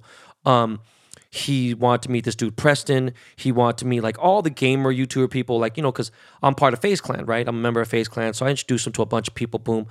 What advice do you have for future YouTubers, even like young ones, right? Like, like what's the first thing they need to get? Like, do they need it? Can they make the videos on their phone? Do they need an SLR camera? Like, could you give some advice to these future YouTubers? you see that's a very funny question because back in the day I would have the perfect answer for you, right? But I asked myself when I started three new channels this year, I asked myself this question. I said, is good content enough anymore? Meaning, if I produce good content, is that enough to get views and stuff? And the hard and the easy answer on YouTube, it's it's not. Good content doesn't equate to views or anything anymore. YouTube's more about the clout and who you know and who you collab with and like who who who is it popular to follow? Most people aren't gonna follow you until it's the popular thing to do to follow you. So for I would honestly say, especially for the younger cats, the way to do it, start on the other apps where the other kids are at. Start on TikTok. Um, get your TikTok popping and then convert. Like, look at what Bryce Hall, look what Bryce Hall, Taylor Holder, all these cats did. They all started on TikTok, converted their viewers onto their Instagrams, converted those viewers to onto their YouTubes, and now Bryce Hall just signed a five million dollar deal to fight Austin McBroom in a boxing match. Really? Austin's a friend of mine. Me and Austin are pretty cool. Me and Austin. Yeah, you know what? Austin's fighting Bryce. Yeah, I had no idea that Austin had money. He came one time to Platinum Motorsport. He had bought a Jeep. He finally got a McLaren. He got his wife a ring. And I was like, okay, cool. Start kicking. The next thing I know, he gets a Lambo. And I was like, all right, cool. Then he gets a crib. And I'm like, all right, we kick it. And, you know, I don't think Austin really knew, like, the deal deal. You know, like he pulls up one time at my boy's birthday party. He's wearing Chanel's. At the time, they were like 30 G's. And, you know, look, either you know who Ben Baller is or you don't. And then if you know Ben Baller, you really don't think, like, okay, well, you know, and, and that's I get it. That's the life that they live, right? He's his wife is, you know, cool with Kylie, blah blah. Like I've known all those people. I don't really care about none of that shit. You know, we're kicking it, And so, you know, he invited me out to like a drive with him and Landon.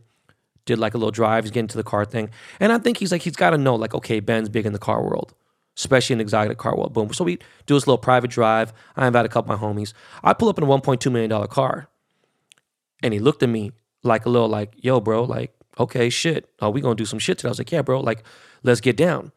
We start driving on the road and like these cats ain't doing like I get on the road, Fousey, and it's like I'm Osama bin Laden, that motherfucker. You know what I mean? I go go hamburger, right? I go crazy. So we pull over, boom, this and that. We start talking a little bit. I'm like, yeah, man. So you know, let's uh, let's do another one. I was like, you know, but I'll probably bring my other car. He's like, oh, what you got? And I just started breaking down. He's like, yo, I was like, yo, I wanted to say something to him. It's very one of the few times I'm humble. I was about to be like, yo, bro, like, what you think this was, fam? Like, this ain't nothing, bro. Like, my little joke car is, is your your best car. But I didn't say that to him, you know what I mean? Because Austin's been cool to me. A lot of people have issues with them. They try to, oh man, this dude's a fucking scam, da da da, whatever. Everyone has some hater shits, but I, he's always been cool to me, so I didn't really think about it. But I just seen him talk about. I don't follow him, but I seen him talk about some fight, and I'm like, who the fuck is Bryce Hall? But like, okay, I guess that's the new thing. Like these YouTubers wanting to get in the ring and fight and whatever. Good for them, man. I think it's a fucking ridiculous. Well, they're doing it for the money. They're doing it for the money grab. Like I did it for charity back in 2018. That was the first thing one of the first things I did to um, when I was rebuilding myself because it was good for my mental health. I got my nose broken in the ring and I didn't get paid a single dollar. Wait a second. Who did you fight? This YouTuber named Slim, Slimification. I don't know him, dude. I mean, I remember when you were training. First of all, okay, hold on. How the fuck did you even hear about me? Because I didn't know you knew who I was. I swear to God, I had no idea you knew who I was. Can I be honest? Yeah, tell me. Nike Talk. Wait, hold on. You're 31? Yeah, I grew up on Nike Talk when I was like in my teens, and you were like the god. Yeah, I'm about to say, like, how the f- you're too young for that. Nah. What? Okay. No, I didn't know you were okay. So you were all because you knew me from Nike Talk. Yeah. Was it Eli or Bear? Who the fuck? How did that get to the point where King Bach was like texting me like, "Hey, bro, like you gonna fight this dude?" I was like, "What, bro? I will fucking smash that dude." So what are you talking about? And then you oh, made. I didn't even know King Bach ever texted you that. Nah. So it was Eli and Bear. We're in a group chat, whatever, and they're talking about their boy Ben. I'm like, oh my god, you know fucking Ben Baller, da da da. Like I was like hype over it. And then I was like running on the treadmill one day, yeah, and then I record a funny video like banging on my chest saying, "Ben, I'm coming for you" as a joke. And they sent that shit to you. That shit was fucking hilarious, bro. I was like, yo, that dude's gonna get hurt, bro. You better stop playing yeah, with me. Yeah, but that's funny as hell, man. And you know what? It's perfect for the ending. So the last question I ask every guest who comes on this show is Is there anything that you want to ask me? This is like there's so many fucking questions I can ask you. There's one question in specific that's on my head, but I don't know if it's like me shooting myself in the foot, me being able to pass it off as funny, or me literally grabbing my balls and just asking it. Bro, just ask me, dog. But it might like I don't. It might be taken the wrong way. But it's bro, like, I ain't like, tripping. I don't, I don't. I'm not. You could tell I got. I'm not soft, bro. Pause. You're probably gonna. Okay. If there's ever, ever an opportunity, do you know where I'm going with this? Kind of, maybe, maybe not, bro. If there's ever opportunity do you think like if the stars ever align, do you think there's a way you can get me to get my message or my story to Drake? Oh, okay. Um, I wasn't even think I totally forgot about that. Yeah, you know what, bro? I'm gonna be real with you, right? So I read this story the other day about Too Short, right? I don't know if you saw Too Short was trending. I did. Like, why the fuck is Too Short trending, right? And he's dog. I grew up, you know, he was a god, bro. He was. I mean, bro, he wasn't just a god in Cali and Oakland, but like, you know, like he was rapping during a time when there was very there was you know 15 20 rappers with deals in the world do you know what i'm saying and maybe even less you know and in cali there was very few so like he was the only one in the bay that had a deal so you know this is 87 86 88 you know he was killing he was doing it boom and you know he is a legend and he's also Todd is one of the coolest fucking dudes in the world and he told this story about him and drake were talking every day and um all of a sudden, I forgot what happened. I think the song dropped. Um, what's the song with E40? Fuck, the model, right? And the model dropped, and the next thing you know, something happened somewhere, and Drake never texted him ever again. And at a certain point, bro, like, you know, when you too short, dog, you a legend, you know what I'm saying? And I think he felt like, look, bro, Drake grew up in a different era. Like if Drake knew what I was to the culture and to the game, really, like, especially he says he has a lot of love for the Bay, and, and Drake does. Bro, there was times where Drake was showing me properties in Atherton He's like, dog, this is 20 million just to get a property. Like, boom. Like, some of our craziest stories were in San Francisco, right? I've had a lot of, me and Drake do a lot of stuff in the Bay, and boom. And I don't think he maybe knew, he knew about Mac Dre, but didn't know how big Too Short, like, in a way, no offense to Mac Dre, but like, short, literally, bro. I mean, I have to put him up, you know, even above 40 in certain ways to me. 40's just been amazing at marketing and everything, right? But 40's also very talented. I'm just saying. So when I read the story, and I was like, okay, Drake, just stop texting him, boom, put him on red. You know, I was like, oh shit, that's really Drake. So Drake has changed his number a bunch of times here and there. Sometimes he reads messages, sometimes he doesn't. We and him get each other in the face. Like, bro, it's all love. There have been times where people wanted to meet him here and there. And I thought it was cool. This one girl, I'm not gonna say her name, she was like, yo, man, he fucks with me. He really wants to do this, this, this. And Drake doesn't say no. He wants everyone to like him. That's just, I'm being real you know, and he's like, all right, cool. And I was like, yo, yo. So I, I FaceTime Drake. He's like, yo, what's up? And I'm like, hey, bro, you know, um, I'm with, uh, you know, what's her face? Boom. And she wants to, he was like, he looked at me with that look like, yo, bro, like, bro, I can't believe you FaceTime me for that. And so I hang up, we get back and I get back in the car by myself. And I was like, what's up? He was like, bro, like, like, I don't even know her like that. Boom. And I was like, oh, shit, man. You know, like he did that and whatever. So, anyways, with all that said, there have been times with me and Drake, I've gotten terrible arguments. Like, I'm talking bad. Like, fuck you. Fuck you then too, bitch. Fuck, I don't give a fuck you, bro. I don't care. Like, I don't give a fuck if I never know you again in my life. Boom. Like, you know, we getting stupid shit here and there. And then it'd be like, yo, man, I feel like he'll reach out to me. I'll be like, literally just randomly was sitting in Chicago like a year ago. It's like, yo, bro, I feel like, man, like it's been a year we ain't talked, bro. Like, it would warm my heart if we can get up, you know, blah, blah. And, you know, we just, we don't talk every day, but that's like my bro. Like, you know, like people, Complex posted a video of me and him from way back in the day. And, um, what I'm getting at is if I feel like we're in that mood and he's gotten that fucking big now, bro, like I could ask Kanye fucking anything, wouldn't care. And Drake and me are way closer. But what I mean is he's gotten that big where it's it's weird, you know? Like I feel like even at this point, sometimes things are like his time is that precious. He's got so much on his mind to go back on top. Now he's got three singles, boom. You know, maybe he's gonna hit me for a chain, who fucking knows? I can promise you this. If I feel like one, it's in the back of my mind, which it should be. My my, you know, I'm not bad about that. And the other thing is, if I feel like he has a 15 minute conversation in him, I'm gonna bring it up. Because I'm gonna bring up the podcast, right? And people like, yo, boom. I've never asked him to come on the show. I think if I wanted him to, he would. I just want to wait, wait. Like I've been able to get this far and have a globally ranked show I'm in the top 5% in the world, right? And not have to fucking dick ride or hit any of my celebrity friends and boom. I've had, you know, people on the show, but like that's like a big thing for me. So if I could sit down with them and he, I feel like he has a 15 in him, then I'm gonna be like, yo, bro, I got something fucking crazy to ask you, bro. And be like, yo, what the fuck happened with this shit? And then I'm gonna be real with you. If he keeps it 100, it's like, yo, dude, get that dude the fuck away from me, you know, blah, blah, whatever, then I'll tell you. But if there's any way that I can actually maybe repair it and get you guys together just because it'd be such a crazy full circle. And one thing about Drake is he loves a full circle story. All right. So that's that's the most I can tell you. I mean, for sure. That's the best answer I could have heard. I understand it, and I'm like, I was in a position where like I have a chance to ask one question, and if I'm I, I dead ass told you, like in my no, life, sure.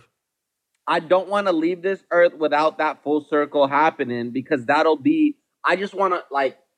I'm because what if the dude you were talking to didn't tell him what you think he told him in the ear? You know what I'm saying? Like right then and there, it could get to the it get to the bottom of it. I, I genuinely, with all my heart, don't feel like that's what happened. I, I doubt if you went to Drake right now and said, "Hey, do you remember this dude in the club when you rented out Delilah whispered to you about?" He's not gonna remember shit. But I know what happened. But I'm saying, bro, I'm not. I'm not telling you. I'm just saying. Look. No, no. But when my full circle happens, and whenever in life, and I get that picture with Drake, and I get to post that, I'll probably retire from the internet forever. It'll be my biggest fuck you to every single person who's ever hated on me in their fucking life. Just like fuck you, suck my dick. It happened. Yes, Drake is coming. He's here. It's over bro, do me a favor, man. Like when you get off this call, Google Ben Baller Drake. Just just do that. And you're gonna see there's gonna be I can't even tell you how many fucking things is gonna pop up. You know what I'm saying? But look, Fousey, I really do wish you the best. I, I really do thank you for coming on the show. I had no idea, I never had any idea of the extent of how crazy this shit, the up and down has been for you. Look, adversity is a motherfucker. It builds character.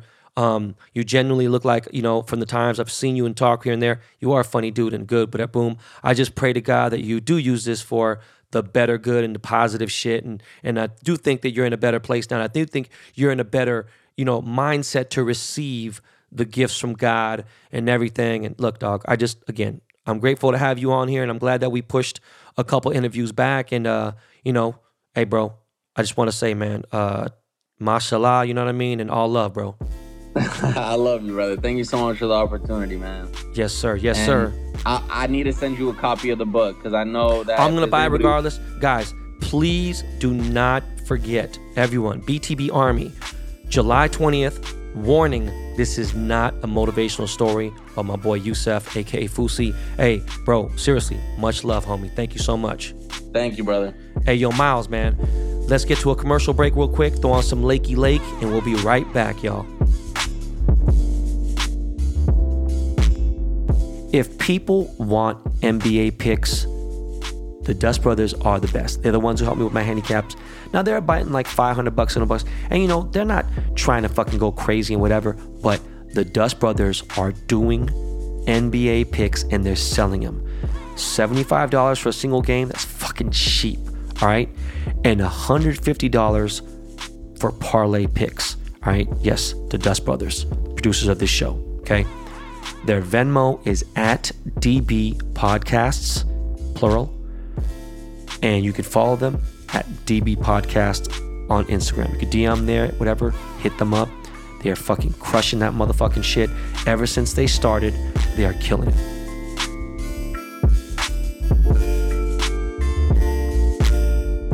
My uh, Project 70 card is available now. Go to my link in any of my social media bios. Twitter, Instagram. I do not use Facebook, okay? Not even my verified Facebook account. I have a personal page with like 300 friends that I went to high school and college with, but that ain't it, okay? Yeah, anyways, that link tree thing that I have in my bio, that shit is actually very useful. It's got all my links on there, anything that's important that you want to know about me or whatever it's in that motherfucker, okay? So, anyways, my Clayton Kershaw card Project 70 card is out now. All right. I used the 1981 Topps template because that was the year that we won the World Series and we beat the Yankees to get that motherfucking chip. All right. Um, you know, basic Cali love on the design, palm trees, all that shit and everything. And just really made it look like a real baseball card. You know, people were seemed to be pleased. And the, the card is available for another uh, what is it, two days, right? Um, go get that card now. All right. By the way, oh, the three diamonds on the card, people are asking, are for the three Cy Young awards that Kershaw won. Okay. And speaking of winning, I am doing a very special giveaway, something I've never done before. I've done, you know, money counters, fridges, and fucking uh, different items. I've done a chain, I've done several chains. On this one, I'm doing something very special. It was a fan's idea, a BTB fan and uh, I'm going to give away a 45 minute Zoom call, okay, to three lucky people. Since there's three diamonds on the card, I'm gonna give away to three lucky people. It's not gonna be a group Zoom, it is going to be a personal one on one Zoom, okay? I've actually been offered to do things like this for a couple thousand dollars, and I haven't, but I will do it for somebody who buys the card. And we'll do the same thing. Email Ben Baller to the card at gmail.com, your proof of purchase with your name and everything, right? Make sure you have your name on there, uh, first and last name. And what's going to happen is you're going to submit that. And then uh, sometime, probably next week, I will go to a random, randomizer, go on my Instagram live, and announce the three lucky winners. And it's going to be dope. It's going to be amazing. Okay. 45 minute Zoom call is a long fucking time, especially, you know, when, when you have some things that you really want to ask in life. And, you know, I'm not no guru, but shit, I might know something, right? So, you know, if you want to ask about mentorship, I don't know, any advice about life, business, whatever, or if you just want to talk shit, it's all good. Again, some people think that this is worth more than just, you know, several hundred dollars, thousand dollars, whatever the fuck it is. That is the prize. So make sure you go get my Project 70 Clayton Kershaw card. All right, y'all. Dodger Stadium is opening in less than two weeks. And uh, will I be going? Uh, maybe, maybe not. Um, uh, you know, we shall see. I definitely will be hitting Staples Center, and that makes no sense to you guys, right? Because we're indoor, outdoor. Well, look, man, I get my last shot of the vaccine later today, so it, it shouldn't matter. We'll, we'll see what happens. You know, I can't, but I'm definitely 100% going to a stick because there's going to be a long baseball season, right? Basketballs, you know, and plus, you know, courtside at a Laker game is a different level. Sorry, man. You know, it's, it's and they owe me that. So I'm definitely going to hit a game, a Laker game before the season is over. That is a fact. Coming fitted, and trust me, I will be motherfucking secure. I ain't playing that shit. I know it's gonna be a lot of jackers out there and everything, right? I'm I'm ready for all you motherfuckers. Will the Lakers go to the finals? I've already said this. Absolutely.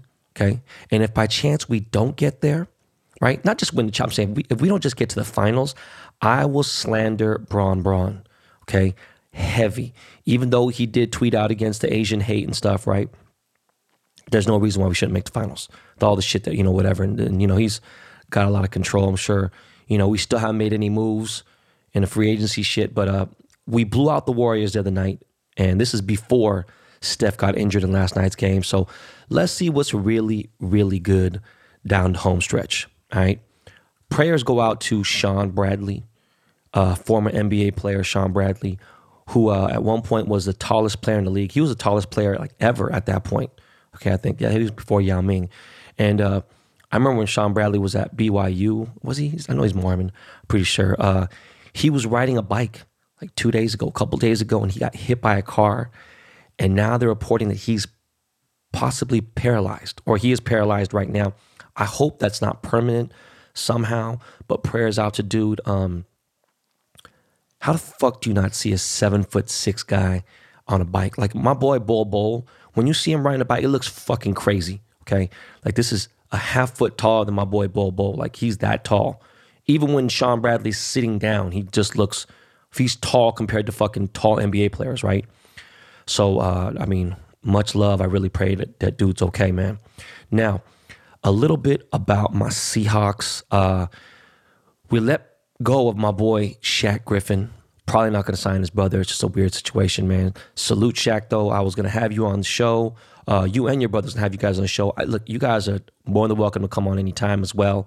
Uh, I still consider both of you guys 12s, like forever. Uh, I wish you luck at Jacksonville, but uh, it is what it is, man. You know, our DBs are still, you know, I got a lot of, a lot of faith in, in what we got going on. I forgot to do from the Niners that we signed, but uh, he ain't the one that we wanted. But, you know, hey, man, let's see what happens. We re signed Poona. uh, Poona Ford is, is back on with us. So that's good. And we are making our legit strong arm move finally by getting a solid O lineman in Gabe Jackson, right, from the Raiders for a fucking pick, whatever the fuck it is. That, that's a solid pick right there. Okay. So now with that, where the fuck is Russ going now? can't go to the Saints, right? You can't go to fucking uh, obviously Chicago anymore, which is I don't know how the fuck Chicago signed uh, Dalton, or whatever the fuck it is. So could he go to Oakland? I doubt it. Now the thing is, look, man, if he's gonna go anywhere, he goes. He's he could go fucking somewhere for sure. I mean, there's something, but we got to get something back. So uh, you know, it sucks that um, I, I feel like Deshaun Watson is getting set up by the media somehow. And look, I'm not here to tell you that you know women aren't getting attacked and not getting sexually harassed or whatever, but it's just man, man, just the, the situation that's going on right now because he's asking for a trade and everything. And I, like I said, I was like, hey man, he should stay. You know, too fucking bad. You're getting paid, boom, whatever. But like this shit, the timing of these things, man, just crazy sometimes. You know, with with these allegations and shit. But um, if we get Watson, I, I truly look, man.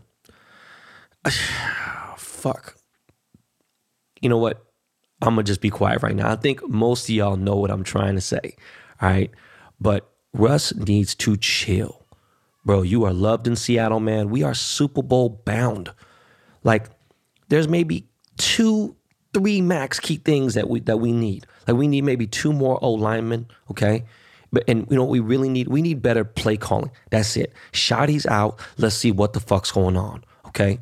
We got all the other key ingredients. Look, I think we're gonna be okay. We just can't have this drama in the locker room. All right. So all you 12s out there listening to this right now, look, we're gonna be straight, man. I'm chilling, man.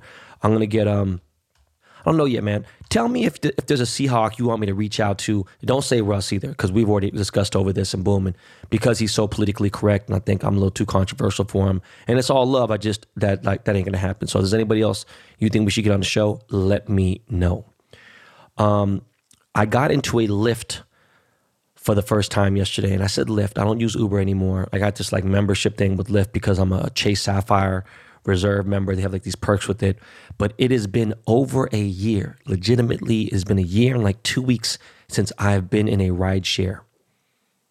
And that shit cost me 99 fucking dollars to go eight miles. But that's because I was like, look, dog, I'm not about to be in a regular shit. Like I'm really trying to still be. I know I got the vaccine first shot, but I'm saying like I got into, you know, the um Yukon XL Denali uh, black, you know, whatever. And it was nice and clean. It was fucking, it smelled like Lysol on that bitch. But yeah, $99 to go eight miles. Like, God damn. Anyways, I sold my SF90 yesterday. I had to drop it off at Ferrari Beverly Hills. Shout out to my guy, Brendan, over there, who took over from my brother, Amir. Amir's doing big things right now. Um, so, look, if you guys don't know the process with Ferrari, I'm just going to give you guys a quick breakdown, right? It's not like any other exotic car brand. Okay, you got to play by their rules. Meaning, no matter how cool you are, how famous you are, how big your dick is, and how much money you got, you can't just walk into a Ferrari dealership and buy a car at the MSRP sticker. It's just not how it works. Okay, even if it's four years fucking old. Okay, it's not gonna happen. And it's been this way since I got my first Ferrari back in 2004. Okay. There's always a markup. There's a process that you have to go buy, you know, a certain amount of cars to build up your portfolio first. And this is at a markup.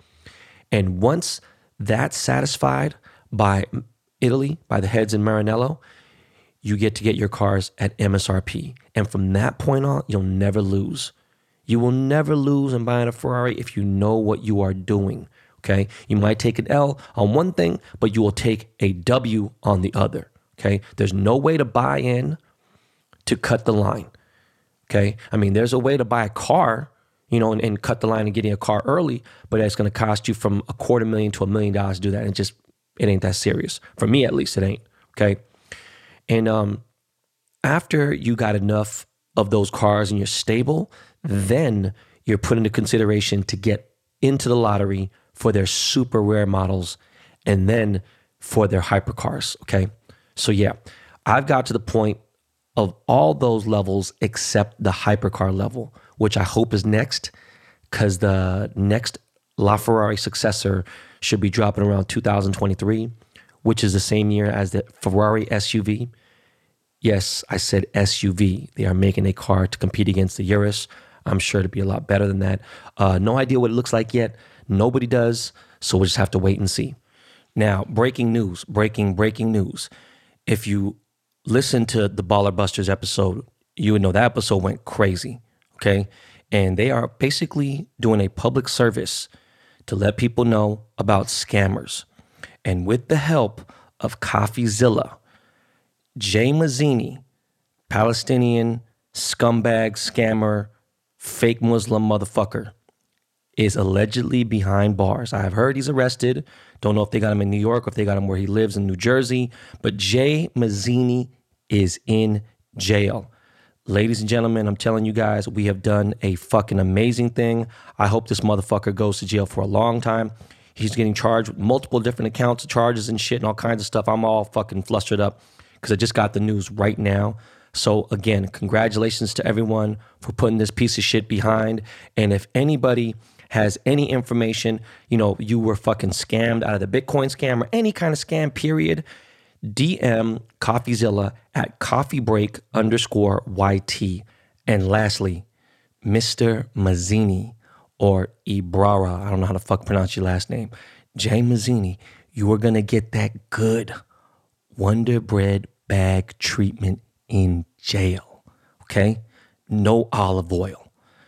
They're gonna give you that real, that real, real Wonder Bread bag treatment, fam. All right? Yes, sir. Speaking of pieces of shit, for those of you out there who are getting a stimulus check, please be smart with it, okay? Or again, do what you want, right? I'm not here to tell you what to do with your money, but look at whatever you do, don't support Fashion Nova. Okay, that shit is trash. I understand it's fast fashion, it's cheap. You can get a fucking dress for $6 or $3, what the fuck it is. But what they're doing by trying to persuade people to buy their shitty clothes with their stimmy checks, stimmy as they put it in their text message. I hate these fucking terms sometimes, right? But they sent a text out to all the people on their SMS mailing list. And they're like, it's the stimmy for me. Buy the fucking fashion. No, shut the fuck up. Don't support these piece of shits, all right? Some fucking bullshit. Anyways, I'm hitting the road this weekend in the RV. Gonna get the fuck away. Right. And speaking of getting away, even if shit calms down a lot this summer with coronavirus and the pandemic, I will still be going hard. Like, actually, I'll be going extra hard around America in my Thor Delano. All right. So, yo, y'all, that's it for this episode. I, I hope you liked it. Don't forget to get my man's Fousey. His book drops on July 20th. Warning this is not a motivational story. All right. Yo, guys, there is a slight surge going back on in America right now. Okay. This ain't the time to get relaxed and dumb. Let's just put this shit away for good. Like, you motherfuckers is so impatient. I get it. It's been a year. Look, man, let's get this shit over with for real. But shit ain't over. Okay. It's not over just because you want it to be over. Please be smart. Please be safe. And always remember this is not your practice life. All right, y'all. Yo, Lakey, Dust Brothers, we are out of here, y'all. Peace.